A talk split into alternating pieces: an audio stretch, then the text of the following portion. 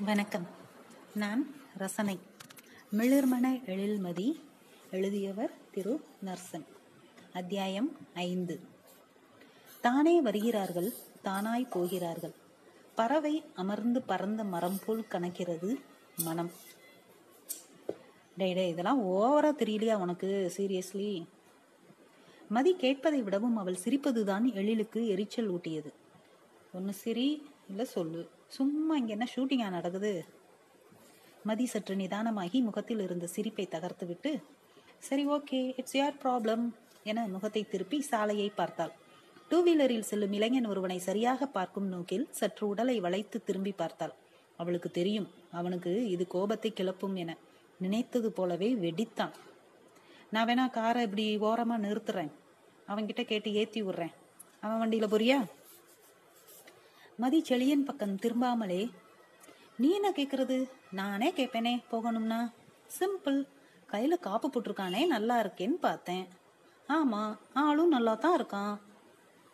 மெதுவாக காரை ஓரங்கட்டி நிறுத்தினான். மதி திரும்பி பார்த்து செய்தி வாசிக்கும் துணியில் மிஸ்டர் எழில் செழியனின் ஈகோ தாக்கப்பட்டது. பாவமாய் காரை ஓரங்கட்டினார். என சிரித்தாள். ஏற்கனவே செம்ம காண்டுல இருக்கேன். நீ வேற இப்படி வெறுப்பேத்துங்கிட்டு இருக்க லாங் டே மதி சட்டன சீரியஸாக பேசினார் இப்ப எக்ஸாக்டா என்ன பிரச்சனை உனக்கு? உங்க அதிபனன் அந்த தென்றலை பார்க்க முடியாதுன்னு சொன்னதா? இல்ல அவர் லவ் ஃபெயிலியர் ஆனதா? இல்ல நான் அந்த பைக்கை சைட் அடிச்சதா? டிரைவ் போலாம் மழையிலன்னு நீ கூப்பிட்டதும் வந்தேன். லைக் இடியட் சரி சரி சரி கூல் சாரி எனக்கு இப்போ எந்த பிரச்சனையும் இல்லை. லெட்ஸ் என்ஜாய் த டிரைவ் அப்போ மூடிட்டு வண்டி ஓட்டு. என சாய்ந்து அமர்ந்தான். வேகம் எடுத்தான். சென்னையிலிருந்து மகாபலிபுரம் நோக்கி போகும் அந்த ஓஎம்ஆர் சாலை மழையில் மினுங்கியது. இது அவர்கள் அடிக்கடி பயணிக்கும் சாலை. மனநிலையை பொறுத்து சாலையின் இடதுபுறம் அமைந்துள்ள தெப்பக்குளத்தில் நிறுத்தி திருப்போரூர் முருகன் கோபுரம் பார்த்துவிட்டு தெப்பக்குளத்தின் அழகை ரசித்துவிட்டு அப்படியே மகாபலிபுரம் வரை போய் ஈசிஆர் வழியாக சென்னைக்குள் வருவது செழியனின் வழக்கம். முழு சுற்று முடிவடைந்தது போல் ஆகும் மனதிற்கும். அதிபனுக்கும் அவனுக்குமான உரையாடல் அவனை சற்று சலனப்படுத்தி இருந்தது முக்கியமாய் தென்றலுக்கு என்ன பதில் சொல்வது என்ற குழப்பமும் ஆட்கொண்டு விட்டது. ஏனெனில் அவர்களை சந்திக்க வைப்பதாக அவ்வளவு உறுதியாக பிளைட்டில் சொல்லிவிட்டு இறங்கியிருந்தான். மெதுவாக அதை மதியிடம் சொன்னான். சிரித்தாள். நம்ம நேரடியா பண்ண முடியாத ஒன்று ஐ மீன் மூணாவதா ஒருத்தர் சம்பந்தப்பட்டத ஒன்று இவ்வளவு உறுதியா ஏன் கமிட் பண்றேன்? செக் பண்ணிட்டு சொல்றேன்னு சொல்லியிருக்கலாம்ல? சிம்பிள் மழை வழுக்க துவங்க வைப்பரின் வேகத்தை அதிகரித்தான். வைப்பரின் அதிவேகம் அவன் மனதை பதைக்க செய்தது. ம் கரெக்டு தான். ஆனா ஏதோ எக்ஸைட்மெண்ட் தென்றலக்காவை பார்த்ததும் ஓல்டு மெமரிஸ் அவங்க லவ் எவ்வளோ டீப் தெரியுமா மதி? எங்க எல்லாருக்கும் அவ்வளவு பொறாமையா இருக்கும். இந்த மதுரையில காலேஜ் பாலத்துல ஒரு ஹோர்டிங் இருக்கும். Wills made for each other அப்படின்னு. அதை பார்த்தா அதிபன் தென்றல் ஞாபகம் தான் வரும் எங்களுக்கு. அதிபன் அண்ணன் தம்ம பிடிச்சிட்டு நிற்கிற ஸ்டைலும் அப்படிதான் இருக்கும். நான் ஒன்று சொல்லட்டா?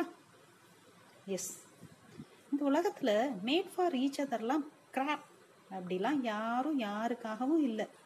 பிடிச்சிருந்தா கொஞ்சம் மாற்றிப்பாங்க கூட இருக்கணும்னு தோணுச்சுன்னா கொஞ்சம் சகிச்சுப்பாங்க.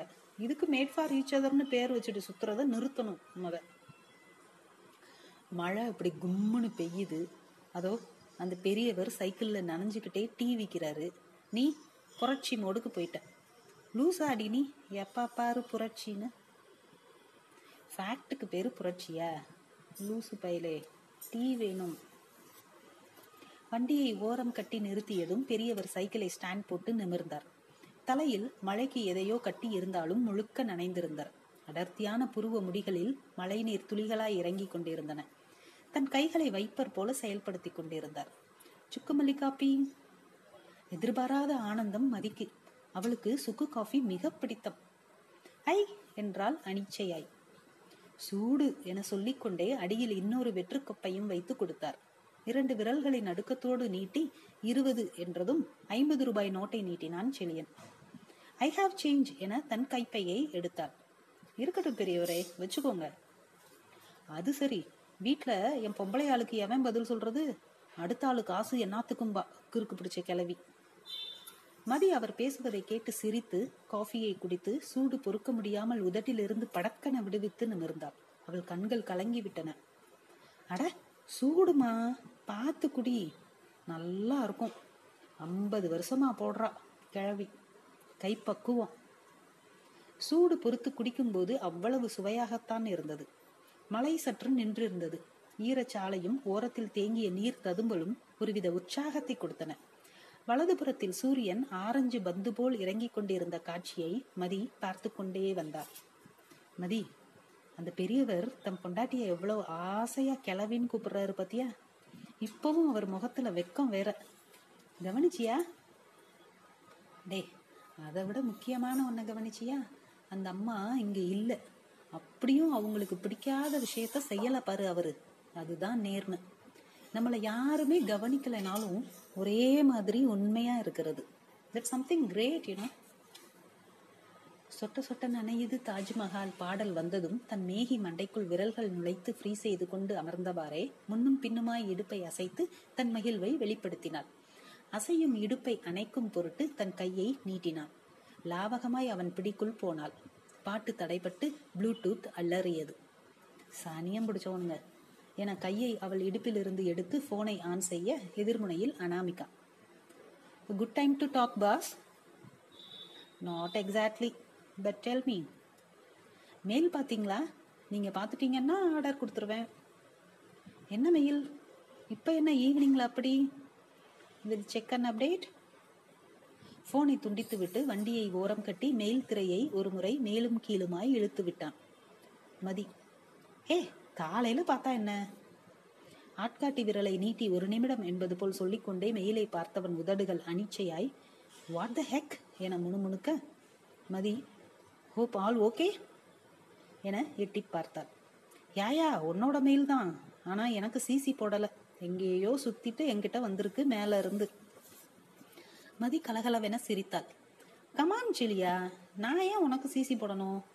மார்க்கெட்டிங் டீம் ரிலேட்டட் எனக்கு இந்த பிராண்டிங் பண்ணலாம்னு தோணுச்சு. I just sent my ten பைசை to management fine really இடியட்டடா நீ.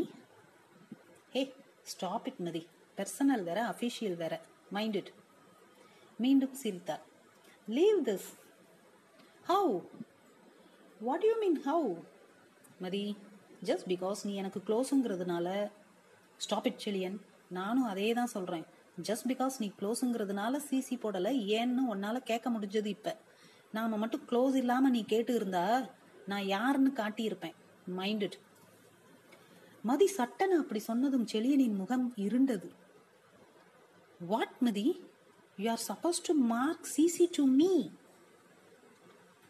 no I am from marketing I need not ஒரு நொடி செழியனுக்கு ஒன்றும் புரியவில்லை.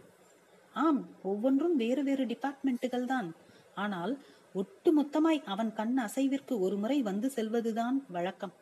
யார் எவரென்றே தெரியாத மிகவும் அனுபவம் வாய்ந்த ஊழியர்கள் கூட செளியன் பார்வைக்கு கொண்டு வந்து விட்டுத்தான் எதையும் செய்வார்கள். அவன் ஆளுமை அப்படி. இவள் திடீரென்று தர்க்கம் செய்கிறாள். மறந்து விட்டேன் என்று சொன்னால் கூட பரவாயில்லை. என்னாச்சு மதி? மறந்துட்டியா? இல்லையே. Again I am telling you இது மார்க்கெட்டிங் நீ சவுத் கிங்கு எல்லாமே நீ தான் அக்ரீட் ஆனால் இது சின்ன மேட்டர் மார்க்கெட்டிங் டீம்ல நடக்கிற ஒரு விஷயம். நான் லீட் பண்றேன். மேலே கேட்டேன். அவங்க உன்கிட்ட கேட்க சொல்லியிருக்காங்க போல. ஃபைன் பட் நான் ஏன் உனக்கு சிசி போடணும்? I am neither reporting to you nor in your area of controllers for company protocol oh great going Mathi super. என சொல்லிக்கொண்டே அனாமிகாவை அழைத்தான். Yes boss I am not okay கேவலமா இருக்கு டிசைன் மேல சொல்லிரு. பாஸ் மதியோட இனிஷியேட்டிவ் அனாமிகா தயக்கமாக சொல்ல Anamika don't teach your father how to பாப்கோ மத் சிக்கானேக்கோ. போனை கட் செய்தான். கோ டு ஹெல் என்று கதவை திறந்து மழையில் நனைந்து எதிர்ப்பக்கமாய் கடந்த மதி ஆட்டோவை வழிமறித்து ஏறினாள். மதி ஏய்! என கத்திக்கொண்டே இறங்கியவன் மீண்டும் காரில் ஏறி முன்னர் போய் யூ டர்ன் போட்டு ஆட்டோவை பின்தொடர்ந்தான். போன் செய்தான் கட் செய்தாள். நடுவிரல் நீட்டிய படம் ஒன்றை வாட்ஸ்அப்பில் அனுப்பினாள். ஸ்டியரிங்கை ஓங்கி அடித்தான். காது அதிர்ந்தது. ப்ளூடூத் அலற தென்றலக்கா என திரை மிளிர்ந்தது. கட் செய்து நிமிர்ந்தான். கண்ணுக்கெட்டிய தூரம் வரை ஆட்டோவை காணவில்லை. சிக்னல் வில நின்றான். நேரம் ஆக ஆக என கத்திக்கொண்டே மீண்டும் ஸ்டியரிங்கை அடிக்க அருகில் நின்ற வண்டியின் பின் இருக்கையில் ரெயின்கோட் போட்டுக்கொண்டு மடியில் அமர்ந்திருந்த குழந்தை அவனை பார்த்து சிரித்தது. தொடரும். நன்றி.